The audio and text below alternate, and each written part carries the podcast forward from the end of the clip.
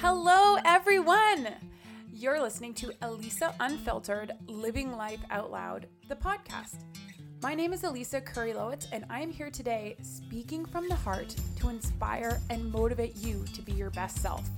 There is so much more to life than the nine to five daily grind, and I want to share all of my secrets with you. So let's get started.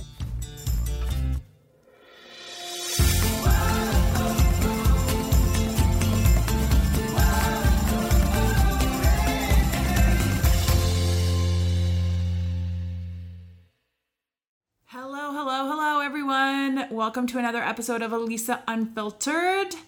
Elisa here on the mic. Today it is Wednesday, September the 30th, last day, last day of the month. And uh, this week, this past week has been quite interesting for me. Actually, the past two weeks, since my last episode, a lot has been going on. I basically have. I've been super stressed and super busy. I've started full time work. I'm working on my coaching course, my program, and then uh, also managing my full time job. I mean, this is the juggle of life. This is nothing new for a lot of people. But for me, I'm having like a little bit of a rough time just settling into this new pace, let's just say. Settling into this new pace and this week, I actually realized that I had not even booked a guest for the show. So I've actually brought my mom here. My mom's sitting with me. Hi, mom. Hi, honey. and today we're actually going to just have a playful, fun little um, conversation where my mom is going to interview me. That's the thing. How do you feel about that, mom? I actually feel pretty good. Yeah? It's an honor. Yeah. Okay, we've done You- this before. We have done, I think we've done this before. We did. We did it like two years ago. Yes, maybe. yeah i was getting a lot of questions on instagram and you um you actually have been on the show twice i interviewed you Yes. and then you interviewed me so this will be your third appearance can you believe it I'm a celebrity. yeah you're a comedian too You- well, hey, it's uh, so thanks for being here uh, a pleasure. kind of like um very interesting circumstances these past few months how are you doing Well, um, it's kind of interesting for sure. Uh, the, the whole COVID thing is is difficult for everyone, as you know. And I work at a home for the disabled, so yeah. I've been working straight through and just trying to keep them all safe is is a, is my goal um, in life at the moment. It's been your goal in life since you started working there, though. How have things changed since COVID?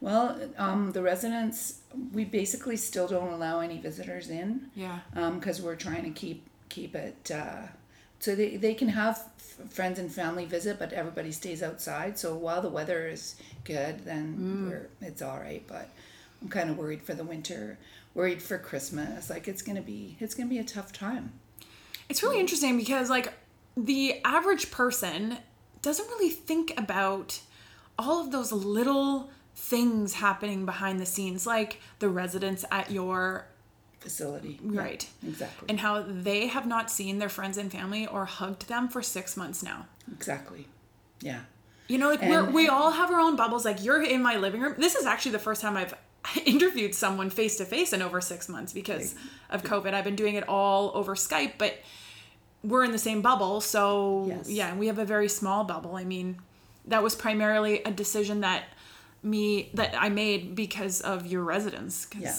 that would just be horrendous. Exactly. And on top of that, I don't know, eh, 2020 is going to go down big for me personally.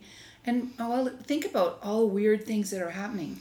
The crickets that you guys have on the lawn. Yeah. Insane overrun of crickets.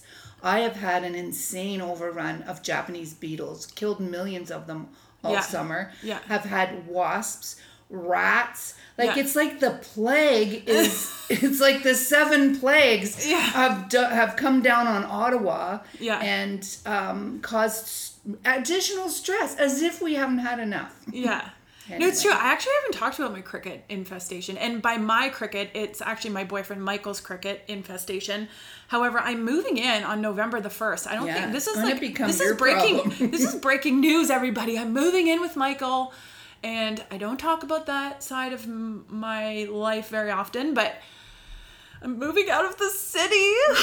You're gonna be a country I bumpkin. know. I love the country though. I've been like out Growing there. it, Yeah, yeah, yeah. and um but man, if any on on an aside, if anyone knows how the frickin' hell to get rid of crickets, like DM me or something. Like send me a message. Send me an email, Elisa at elisaunfiltered.com. Tell me how to get rid of these black crickets in the lawn. in the lawn. There's Millions. literally millions of them. And this is just a this year thing. This was Yeah. not there last year or any of the years that he's lived there. He's been there four years. This is like No, I've never seen it in my life. I'm 65. Yeah, it's, it's crazy. The neighbors are the same. They're in the same boat as us. Ugh. Anyways, all right. So this episode is uh, basically I turned to Instagram and asked everyone uh, to ask me some questions. So we did get some really good ones in. Yes. Um, so we're gonna So I'm going to start. I'm going to interview you. Yeah. I love it. well we, think- we can banter too. Yes, we can banter too. Okay. Yeah. All right. So here's question number one. What was the biggest realization you had about yourself through your self love journey? Uh, Okay, so this is like a this wasn't when I saw this question, I was like, oh sheesh, what was the biggest realization? I mean, the realizations ebb and flow as you go through uh, or excuse me, as I go through the journey because I guess I guess ultimately it's that filling my own cup and actually putting these practices into practice is freaking hard. Yes. That's kind Because of what it things change. Things change. There's always moving parts. It's not black and white. There is a lot of gray in this area. and- Something that can make you really happy today Mm-hmm. is boring tomorrow. well, well, it's interesting that you brought that up. I think like yes, there are there is that layer of it, like the like in the moment like joys. But I I kind of I I I think about self-love and a self-love practice to be like the deeper healing things in my life. So it's it's it's filling my own cup from like with myself and with my own self-respect and compassion towards myself.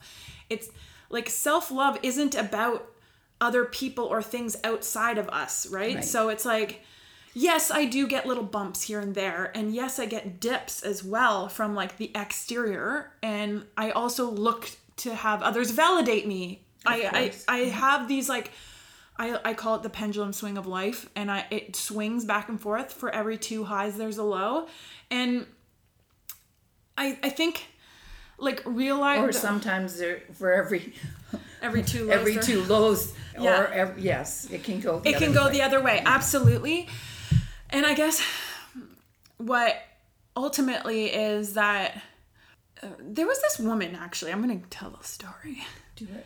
there was this woman her name was kathy and i don't remember her last name and she had this phenomenal journey um, she was extremely overweight. I have talked about this before in a post like probably two or three years ago when i met her and i was really impacted by her story. She said excuse me she was like uh, i want to say 350 pounds. So she was quite um, large. She lived in a very large body.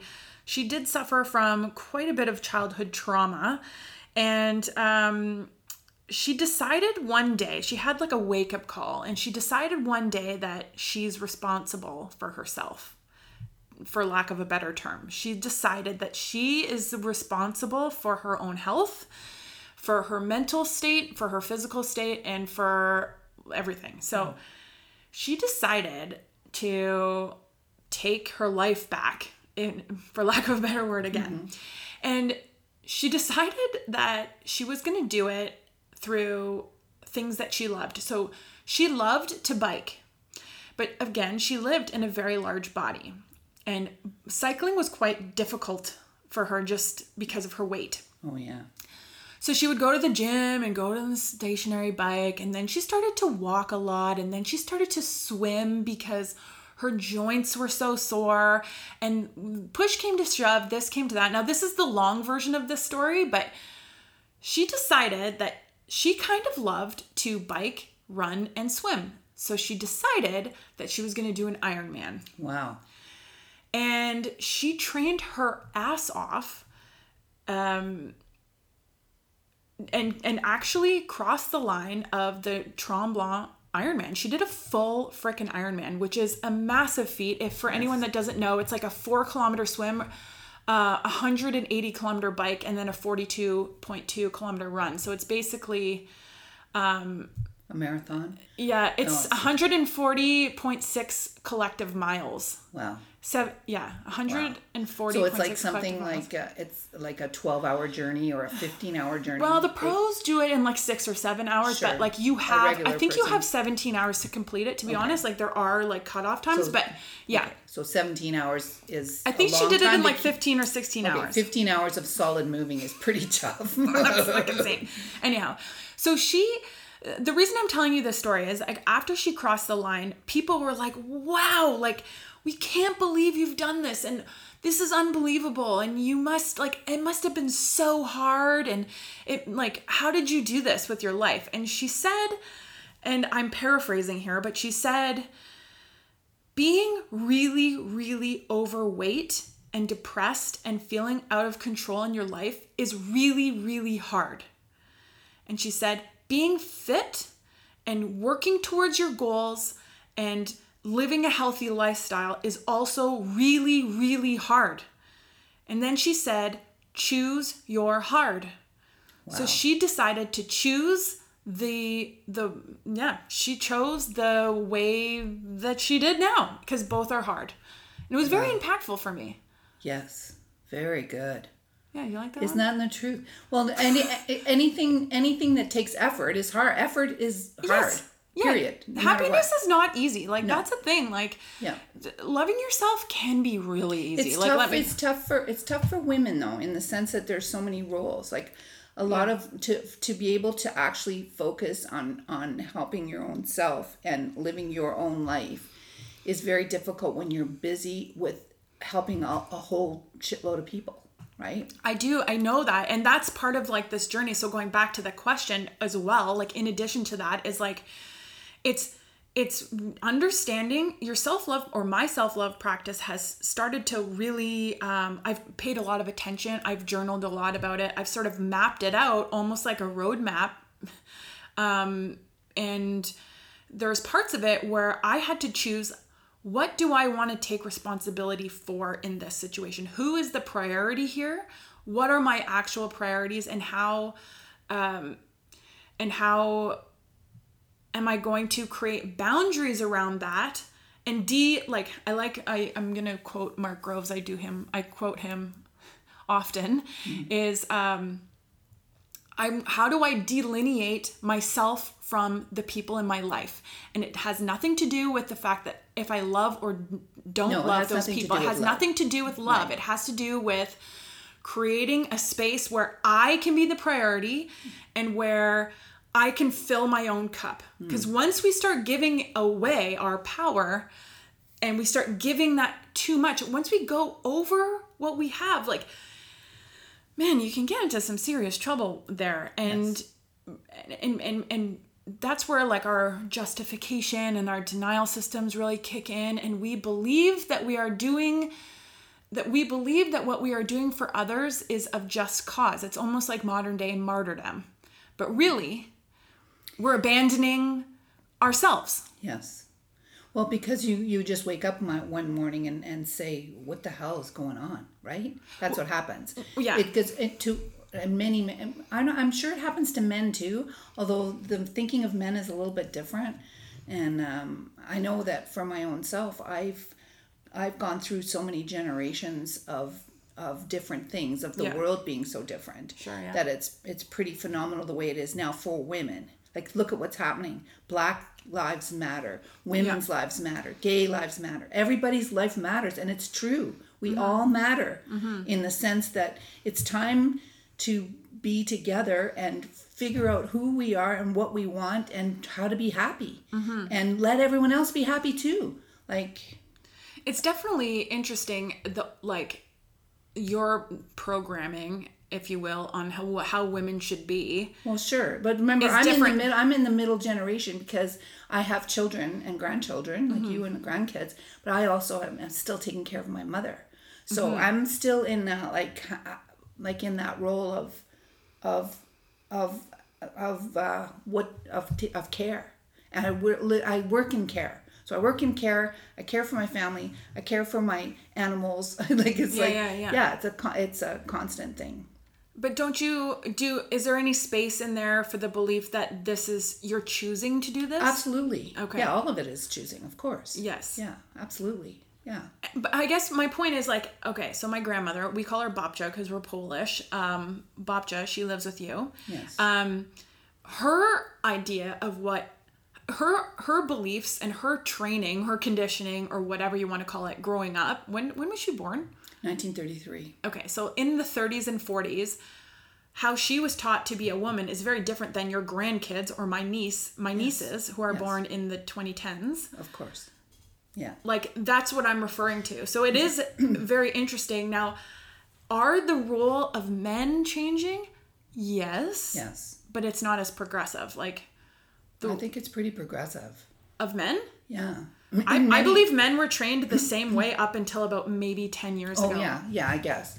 But I just the world when I was young, when I was your age, the world was completely different. Yeah. Like in the workplace, uh, women were objects. yeah There were not women in power. Very few.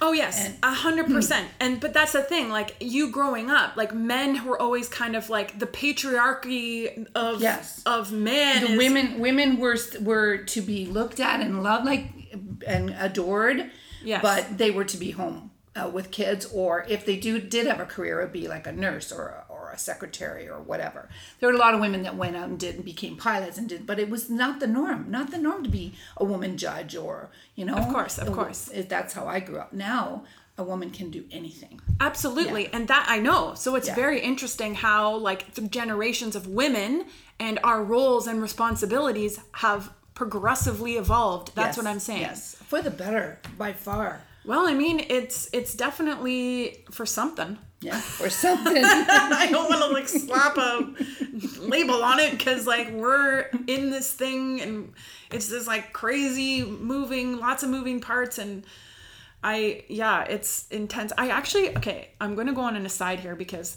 wow, this has been a really long answer to question one. It may, we, we're only doing one question for this interview. We're done.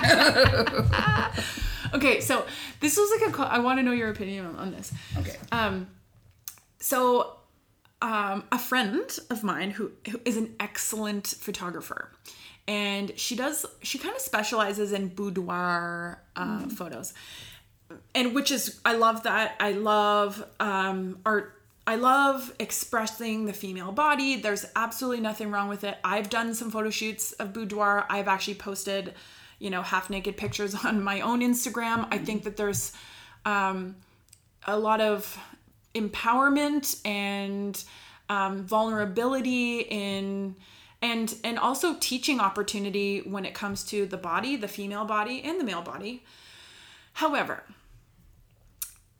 one of the things that kind of has hooked me in the last little bit is um, because this particular person her messages are all about empowering Okay. However, her her like um, uh, collection of photos has turned into a little bit more of the soft core porn. That's kind of where I would put it. Okay. It's not. Yes, it's artistic. However, I find it really interesting when women fall into those older belief systems because no matter like yes this is how she believes that posting these things and being this person is empowering to her however i just i find the line so blurry because to me it's creating the illusion that women are sex objects and that they are just objects like you said. Yes. it's going back into that old school mentality and being like yes i'm sexy and i want to embrace my own sexiness but then like what else is there? What else is about you? Great you're sexy but like you're probably really smart and you're probably really athletic and you're probably good at a lot of things. Like when do you know what I'm saying Yeah, like that? yeah. I just find it interesting when women I find it a huge uh almost because that's we've been marketed that forever. I know. forever. Like, look at the uh, Victoria's Secret, for example. Those models, they're yeah. angels, like with the wings and all that stuff. Super sexy. That's that's what, and that's all. Who who who did that? Who designed that? Is it men? or do women like to be like that too? I think yeah, that's a good question. Like yeah, they do. Women do like to feel sexy, and that's the empowerment part. That Yes. that's the piece that I don't want to leave out of this conversation. Is like, I think it's really important But for why does there have to be a line? like in what Of, of the line between it being empowering. empowering or pornographic? Like, because um, you were saying that she, she, her line has changed. Like she, I guess her art artistic vision has crossed my line okay, into a more porn, and I find it to be. offensive. I, I don't know if the offensive is the right word. It's not offensive. It's it very hooks you. uninteresting. Yes, it makes me uncomfortable. it makes me not follow her anymore. Okay. I don't want to look at her content because it is not empowering anymore. But that's art though, isn't it? If it makes you feel a certain way, that's the whole point of art. Absolutely. However, when you're a female empowering like this female movement and like even if you want to look at like that American I don't want to get into politics here, but we're going to do it. The the judge, the American judge. died, yeah. Um, no, no, no, no. The new one. Oh, the, new one, that's coming in. Yeah, yeah, yeah, yeah. What's her name? Do you remember? I don't know her name. We're, we're Canadian, so Yeah, I, I, we, we get we get the Sorry, the Coles Notes. um, she's like all of, she has this high pressure, high power uh, job. She's worked really hard in her life to get to where she is.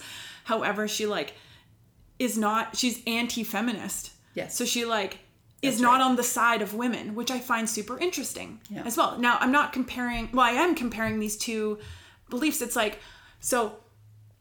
I guess in the form of art, what this person's doing is great. Right. In the form of in, like context of uh in the form of context as in this type of thing empowers women.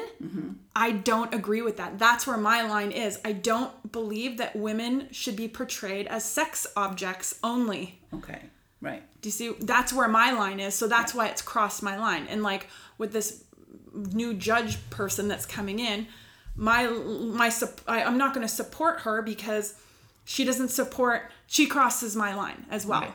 It's the same kind of thing. Whether you're whether it's artistic or life choices or whatever, we all have our boundary. Right. I don't know. Boundaries are good. I don't even know. I, I to me, I've uh, I've been as you know, you are. It's kind of cool to have a daughter that's your mentor. I know you've learned a lot from me. Yes. But I have learned an equal or, or more or a larger amount from you um, because you are extremely brilliant. Oh wow! And Keep talking. keep talking. I like. This. and you're on the i really believe you're on the right track you're on the right track um, with to help help a lot of people because we are all in this sort of quandary of of of um, stuff spinning around us. And we're flying off and we don't know where we are what we need or what we want. We don't we know the more you know the less you know you know it's that Yeah, yeah. that kind of situation. And uh, you're in a position i think to help a lot of people including myself. Mm-hmm. and and yourself in the process yourself because it, it, the the more together we are the better off we all are i think in the long run so i think you're really on the right track It's all about the awareness practice. It really is. It's I all about agree with you It, Yes. It's about figuring out the answers to these questions on your own, like your own answers, instead of like, and and creating boundaries of what information is working for you and what things out there visually are working for you and what aren't. It, that's like the gist of it, I guess. But yeah, Okay, I'm gonna do question number two. We're doing great. Here. Okay. I have a list of 400 questions, so I hope you guys are prepared to devote an entire day to this project. No, okay. What is your dream day? Um, oh yeah. Okay, so I don't really know. I mean, I've lived quite a few dream days over the last like few years. Um, Yeah, pretty much every day's a dream day for you. I asked this question. oh, yeah, excuse me. I got up and I went and climbed a mountain. yeah, exactly. I mean, I was asked this question um, in a coaching uh, course that I took.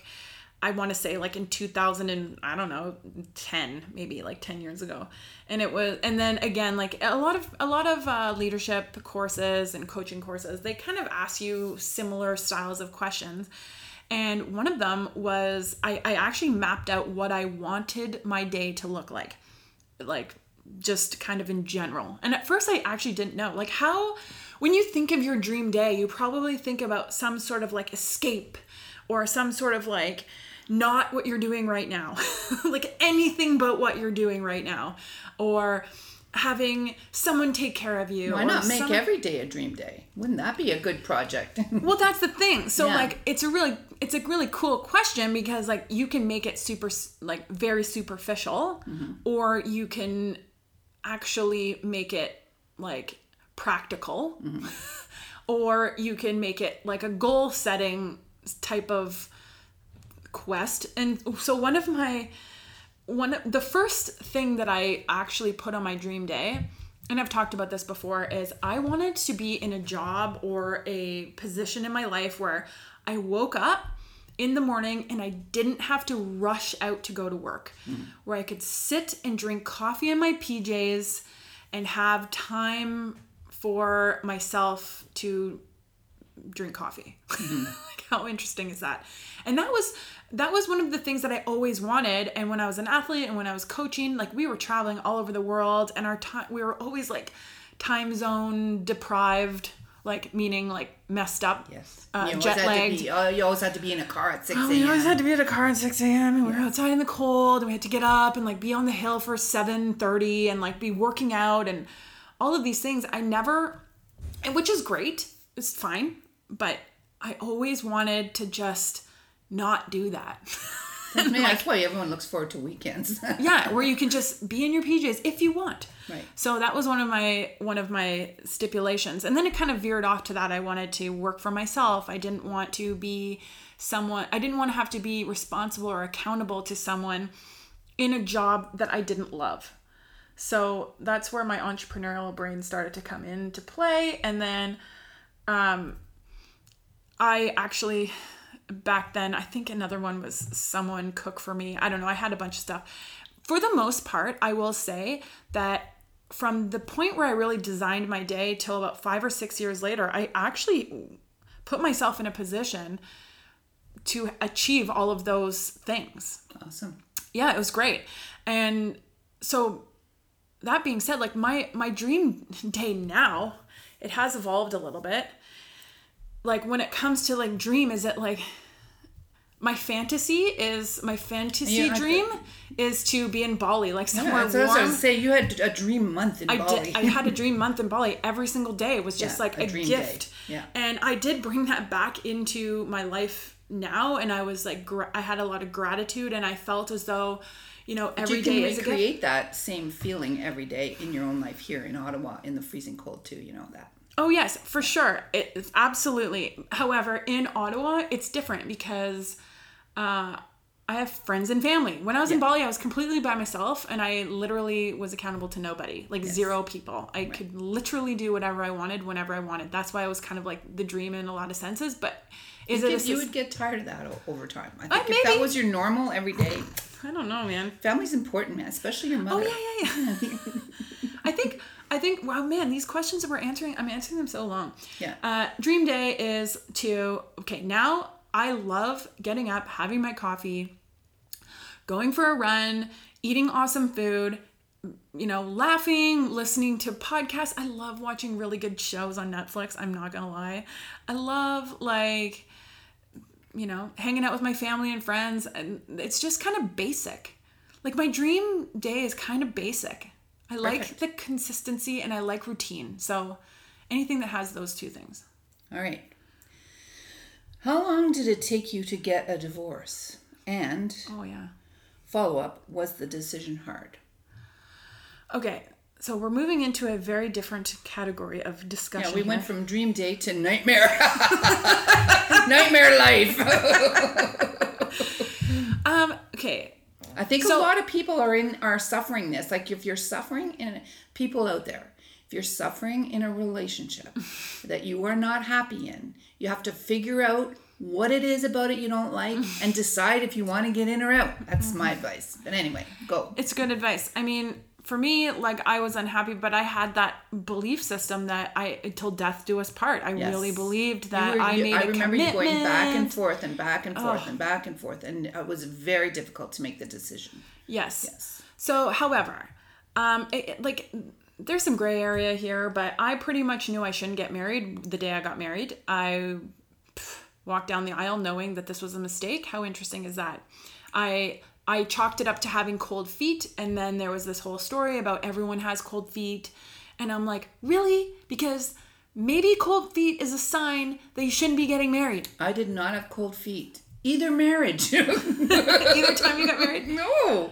Yeah. Well, there you go. Some people have it, some people don't. And Yeah. I would like to know a statistic of people that had cold feet on their wedding day. day. Are they still married or how long did they stay married for? Good point. Very good point. Because a lot of people have it and it's like, oh my God, it's a massive intuition warning. It's a big red flag. And it's, It's like a red flag. something that I would now pay attention to. Yes. Like, it's okay to be nervous to make a big decision, but like the the feeling that I had and, and, and big decisions i mean are life changing and, and making big commitments yes it's it's nerve wracking but like there is a healthy way to feel nerves and there is a very unhealthy way and having the awareness in your own body to distinguish the difference between those two is like it takes a lot of work like that's Yes. that's a big that's a big job there but i think most of us know deep down whether there's healthy nervous and then there's like unhealthy red flag Dread. yeah, like do not go into that dark alley. Do not say yes to this date. Do not get married. Yes. Anyhow, so um, basically within the first two weeks after I was married, I wanted a divorce, and I was married for exactly one year. So it took me a year. To, like the the to answer that question shortly, it took me about a took year. Uh, and was it hard? Yeah, it was friggin' hard because again, I was pretending to be something that I wasn't. had, you had to give up everything. You had the house. You had everything. The house. Yeah, we had the hou- yeah, you we had just the didn't have neighbors, kids. the barbecues, the the dog. Yeah. was- we didn't have kids, but we did. We definitely had accumulated quite a bit. I mean, I was with my ex husband for five years, so it wasn't just like like a fling. It was like a, a it was a it was a solid relationship. I mean, it was hard, uh, but there. But again, choose your heart. And again, um, choose your heart. So Uh, I love that. I think we're gonna have to make that our motto. yeah, maybe. It's so hard. Well, choose your heart. yeah, well, it is hard. It's always hard. yes, of course. um it's like it, it, it's like is it worth it for me to to like wh- where i don't know i don't really know how to say I guess the bottom line is yeah it was hard but every day i that i was getting closer to the i'm out leaving by um was um so worth it. In the moment, I didn't know it, but it really only took me. It took me less Doesn't than a year. to get over. it was No, less you're than a year before I was like, "Oh my hallelujah, baby! I'm a new woman." Like it really sucked for a while, but then it was like, Well, because it's, day. because it's a wound, right? You have to heal from it. It's a, yeah, sure. And you have to get new. uh, Like there's there's a lot of moving parts in a divorce, and everyone's Huge. relationships are different. But you know, there's like that comfort and routine, and you always have someone to call, and you're uh, whatever. Like Yeah. everyone has their own things that they love about a relationship and that they don't love. Did I have things that I loved in my marriage? I did. I did love some stuff. Uh, did I hate more than I loved? Absolutely. Was was I treating myself with respect in my marriage? No, I wasn't. Was I able to stand up and be my own woman? No, I wasn't. Did the relationship like could I have worked on that in the relationship? Yes, I could have. yes. However, the the bottom line was that I was not only um, treating myself with disrespect, but I was also being treated with disrespect, and there was too much abuse to, like I I I under, I started to see my own worth basically, and yeah, You it- had to get out. there the the day that I made the decision was an easy. The decision was actually very easy. Yes. To get to that point was very hard. Yes. Yeah. I think in order to make any relationship work worth work, it ha- there has to be mutual respect, and it has to be re- actual respect. Mm-hmm. Like I respect this person, I honor this person, I mm-hmm. honor myself, mm-hmm. and if both are saying that all the time, then you you will have you will go through everything as a team as opposed to one being powerful over another and putting another one down, the other one down. I like that word a lot, respect. I like a lot because like throughout a marriage or a relationship of any kind, like even think about like if you have siblings. Like I hated my brother some days. Like What? I hated my sister. We would fight. Oh my god. I have no memories of that. yeah Well, think about your brothers. How many times did you fight with them? I never fought with my brother. I'm not that kind of person. Oh, okay. But my brother did try to murder me many times. Okay. he just he he didn't like me, so he would he would attack me, beat me up. All he was he would always beat me up. Yeah, it was awful. And he would bite Ugh, me.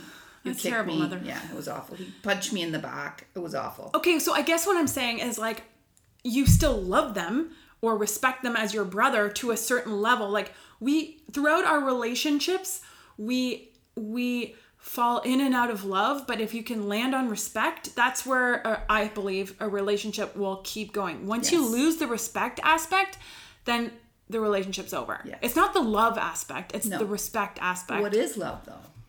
well, Like yeah, as you know, my my, my love is an action word. I don't know. Love is like a There are only acts of love. You can't like love is not a word. You know, yeah, I mean, It's not a word. It's not a even a feeling.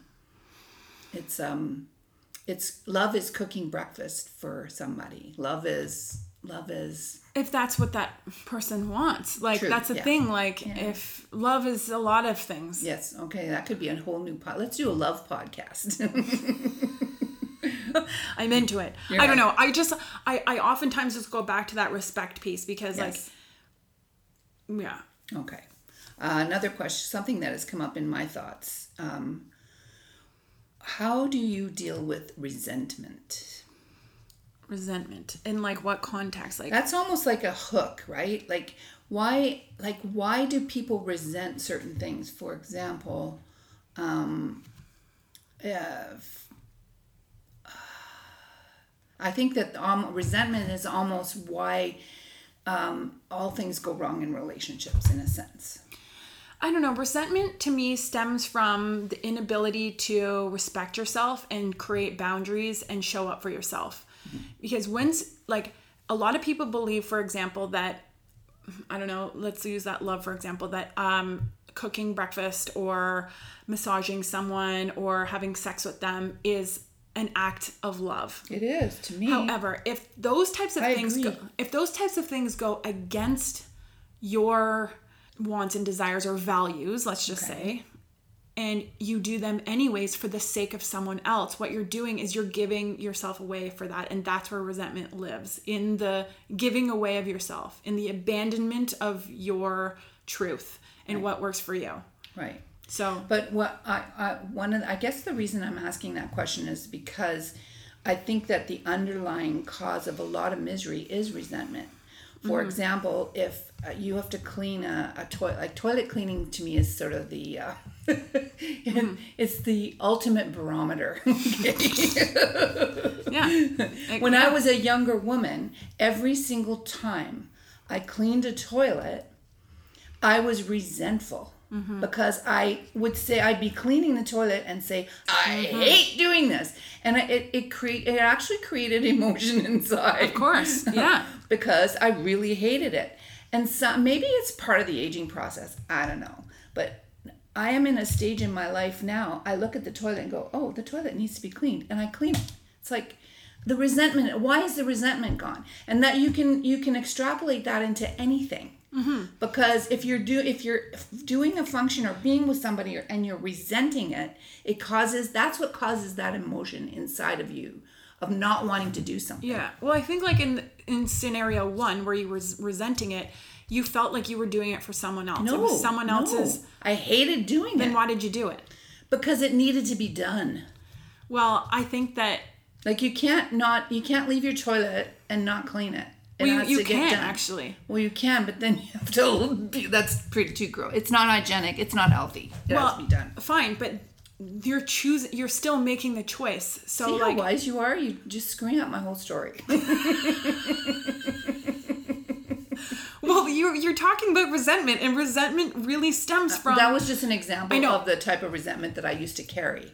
Totally because Or, I, or keeping score is another one. Like with couples, Mm-hmm. oh, I did this. I oh, I'm the one that always does this. Why doesn't he do this? So there's just no there's no boundaries there. There's no there's no there's no understanding or taking responsibility for who you are. You're like in those circumstances, people feel like they're doing these acts of love for someone else, but really what they're doing is they're abandoning themselves for someone else. They're not standing in their truth. So if for example, I hate cooking or I don't I hate like I'm a person that hates cleaning the toilet. I know you do. I do not clean the toilet. But and see, my so solution I always had to clean the toilet when you lived with me. I know, thank you. Mm, you're welcome. Act of love. And you Yeah, can but resent no, me for I, that. I didn't resent it at all. 'Kay, well- because I was older. I, I just think it's an age thing. maybe it's an age thing and however maybe it's also a you're doing it for yourself thing it's become something you actually value to some it- degree It's it's just something that needs to be done. It's a, like I used to hate when I whatever job I had. I hated going to work, and and uh, every morning I'd get up and I'd feel nauseous. I'd hated it, yeah but you kept doing it but I I kept doing it because I needed the paycheck. Sure. Well, so lots of people during that. I- I know. Okay. a lot of people so you're like going to work feeling that you're going to work for someone is- else it- all it is, it's a switch. It's a switch. It The second that you switch that switch off, you can go to work and love your job. It's just an. It's just a decision. well it's a it's a perspective switch for sure but it's also creating boundaries around what you value and who how you want to fill your own cup because resentment happens when you aban- self-abandon Yes. So if you feel like the action you're doing is for someone else and you hate doing it, like when you're doing something for yourself, you very rarely hate doing it. Yeah, some days feel better than other days. Right. Like for me, I don't clean toilets. So my solution isn't to make you clean the toilet, even though I've asked you to. My solution somebody is has to do it. yeah. So I pay them money. No, but that so that person has to do it. Yeah, but they're getting paid. That's their job. That's their choice. right. So I hate cleaning toilets so much. Hello, I'm Miss Pressive friggin' queen over here. but I hire someone to do it. Have I cleaned my toilet? Absolutely. I have cleaned my toilet. I will do it. Do I resent it? Eh. I just I don't like doing it. And so I've but that's also that's my issue. That's not your issue. Right. Like I have to deal with that space. You don't You have know to what? It just brought that just brought a memory back for me. Oh god. It's because I think my mother never cleaned a toilet in her life. Oh, there you go. Like grandmother like da- granddaughter. My dad was the one that always cleaned the toilets. And he would do such an incredible job. He'd get on his hands and knees with rubber gloves and he'd get in there and oh my God. Well, thank goodness Michael cleans toilets because I I told him I'm not I will hire a cleaning lady and he's like no and he'll just do it. This And- podcast is going down the toilet. This podcast is going down the toilet. Oh my god. Okay, let's move on. okay. What does the world sorry. That's the that's a rewind. What does the world need more of? Oh, this is a good question. This is kind of an Oprah Winfrey question. Um, she asks this at the end of her podcast or something similar to it, I think. Um, ooh, the world needs more. The world needs needs more empathy, Very good. or and and or Understanding. compassion. compassion. Yeah. Yeah. Yeah, get get off your high horse and help the little guy. Well, see, that's also not really empathetic either. No, that's not. very. I'm out of here. I mean, yeah, I think just to be able to sit and feel what someone else someone else is suffering a little bit is yeah, Yeah, whatever. That means, i.e., do not be a narcissist. well, yeah. I mean, it's do not a lot of things, but we are who we are, I guess. If we can just have make a little bit more room to, yeah, empathize with suffering and with people's situations, and I like to actually. Uh, the, the sentence or phrase or words that are coming to my mind more often these days is just to uh, and i we we talked about this before the show, um, to hold space for the idea that we are wrong, and how that feels in the body. To hold space for the idea that what we know and how we act and how we behave to other people is wrong. You know, yep. it might not be wrong for everybody, but it will be wrong for someone. And how can you hold that? How do you hold space for that? How where's the respect? How can you respect that thought? Yeah. I like that. of course, I'm never wrong, but Never. You're never wrong. are you kidding me? Oh my God. Yeah. Do you have any regrets? Um ye, well, Like if you I don't could, know. if you could do it all over again, what think that was a question, do? isn't yeah, it? it is. This is the question. Yeah. Yeah. Would, what would you do differently? I mean I Did would I do already I, ask this today? No. I don't think so. No, I would honestly. A lot of people say cliche shit like, "I wouldn't." I would do it all the same because I've learned so much and I've become the woman I am today. And you know what? There's a lot of truth to that, and I that does resonate with me when people say that. But like, honestly, if I could do it all over again, I would do it way, way fucking differently. Sorry, I just threw an f bomb out there. It would be so different. Hmm. It would be Yeah, so different. because you're so wise now. It would And that- be- but that's all part of the process. Yeah, right? I wouldn't have done a lot of the things that I chose to do because I was so on this path that this is the way my life needs to be. And this is how a woman's supposed to behave. And like, you know, yeah, I would do things a lot differently. I would have maybe had different hardships, and I know I would have run into a lot of adversity. I do it now. Like, it's funny because, yeah, I do a lot of uh, awareness work and practices, and my whole life is basically to learn more and to understand that I actually know very little and to o- open my mind to the idea that everything that I know is bullshit. And which is hard because I identify with so many things. So it makes me feel kind of lost sometimes. It makes me feel very unsure. It makes me very emotional. Like over COVID, everyone has had that sense of loss and that grieving and that, uh, you know, that shift in their lives. Lack of control. Yeah. Um I guess what I'm trying to say is that yes, I do a lot of this work, but it doesn't put me above adversity. I don't put myself above anybody else here. It doesn't mean that I don't feel and that I don't have hard days. Yes, of It- course. It and that's where some people That's get confused. Yes. People get confused there and like on social media, they bully me and they say really mean things and it doesn't mean that I have this like filter saying like like their words aren't going to affect me.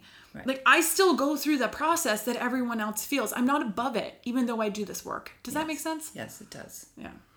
Yeah. Social media is and in yeah. Let me let I want to hear your views on social media. Okay. I that, that's a that's sort of a, a great little window because I, for me, there's always a lot of pros and cons. Yeah. What I love is that you can hook up with like-minded people. Mm-hmm. You can uh, learn a lot. No question, we are in the information age beyond the beyond that I ever could have imagined. Yeah, it's like basically a, a direct IV. But what is it about people that that they have to be like? Why? What is it about uh, people in social media that that they feel that it allows them to not just like you can have an opinion, but why put why be so demeaning and so mean? Like you say, mean is a good me be a mean girl. Why why is that? Why does that come out in social media? Like why can't we be all uplifting each other?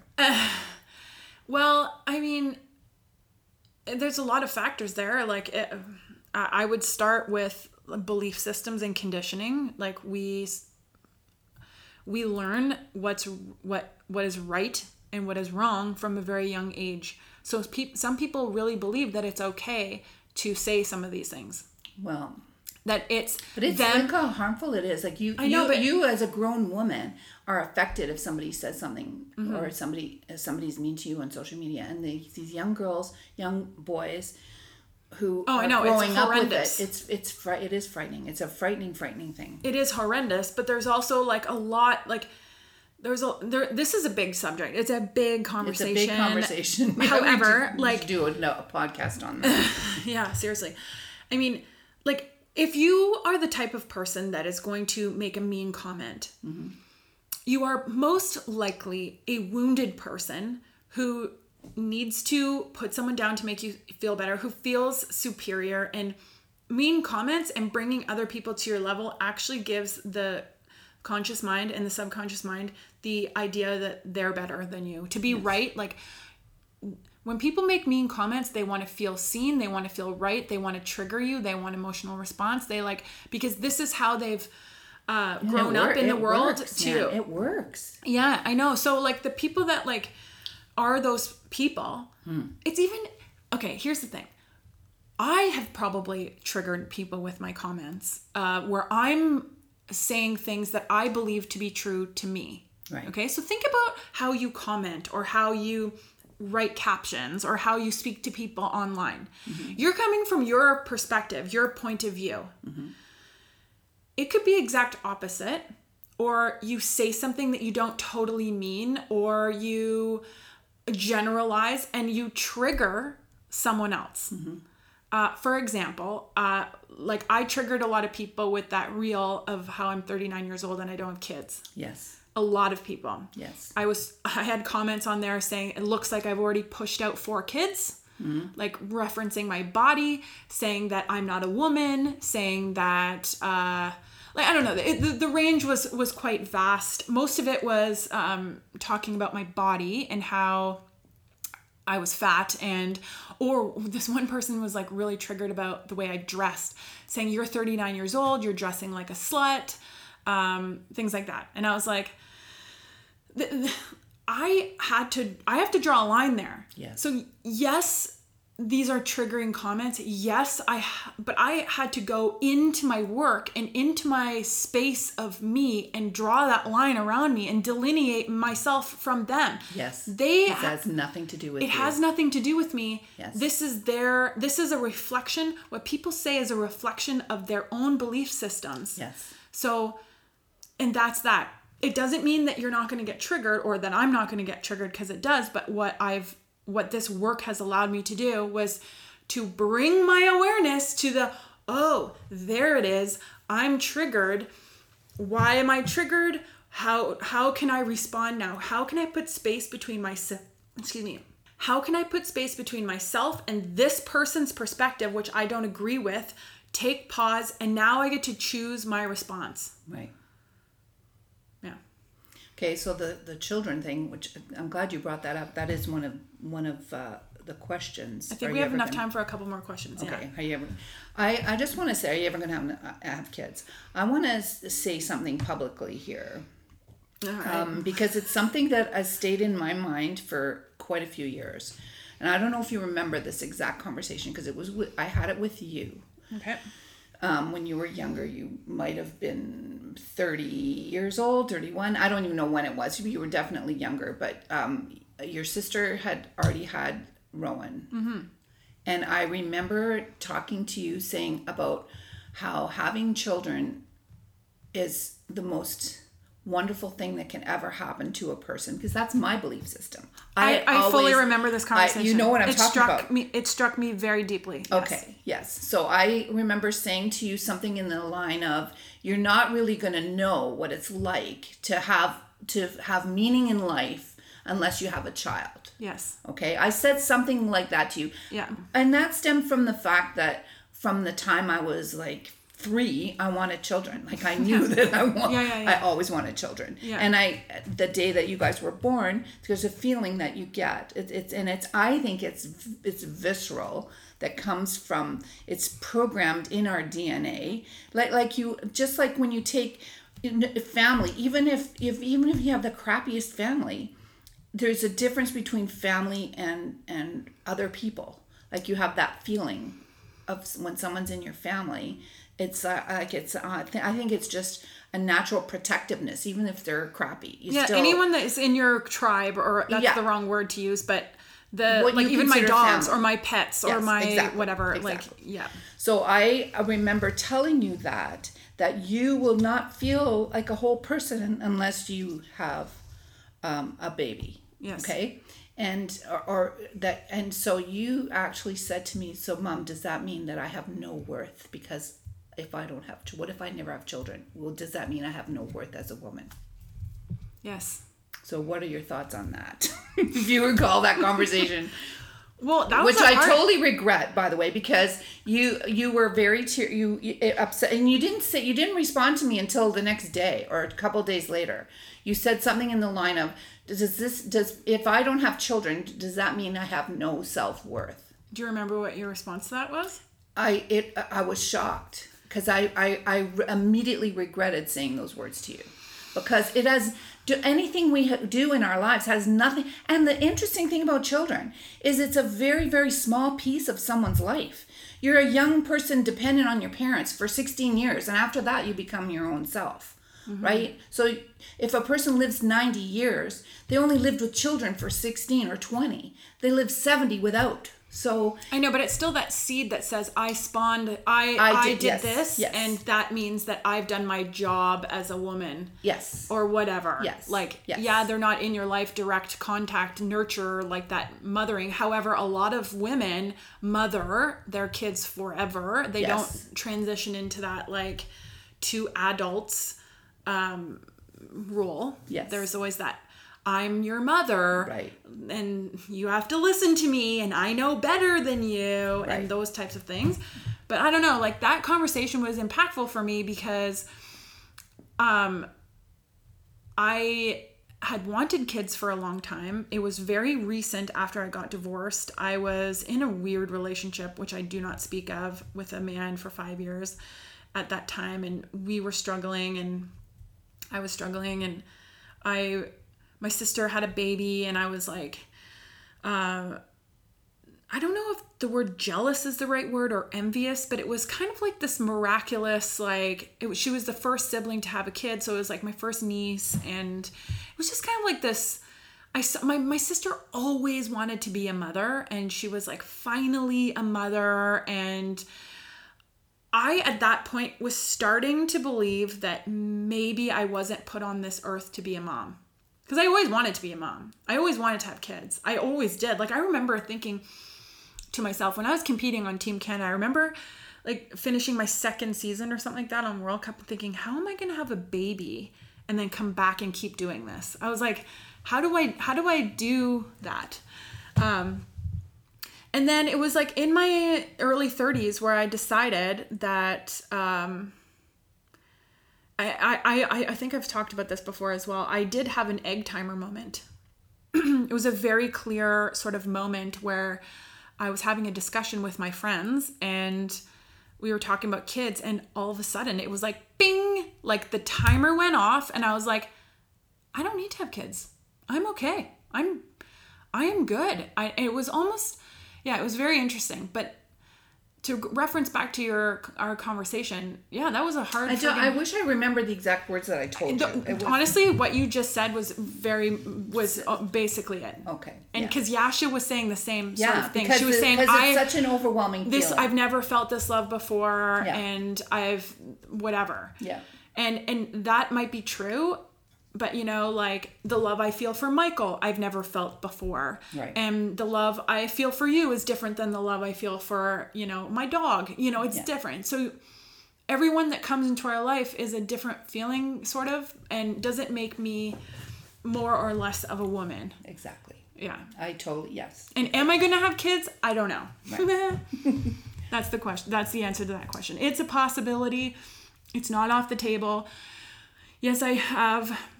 I did come to a point where I realized that I don't need to have a child to feel fulfilled as a woman, and I I am I'm perfectly content living the rest of my days without a child. However, I've also never been in a relationship or a position or uh, I don't know a situation where I feel that I don't want to be a single mom. That's that's kind of the thing. And yeah, that might happen, but like I don't want to put myself in a position to be a single mom. Yay, props to all the women out there doing it. It's friggin' hard.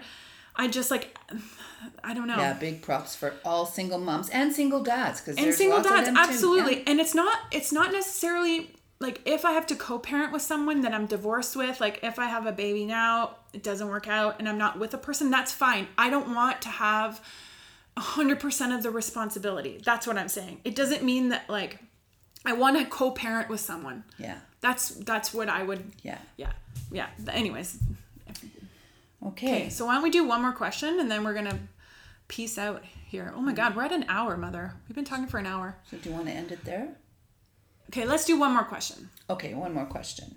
Last question. Oh, I was having so much fun. I know. I hope this is like to me. It sounds like a big rambling, but I don't know. I I have had a lot of fun.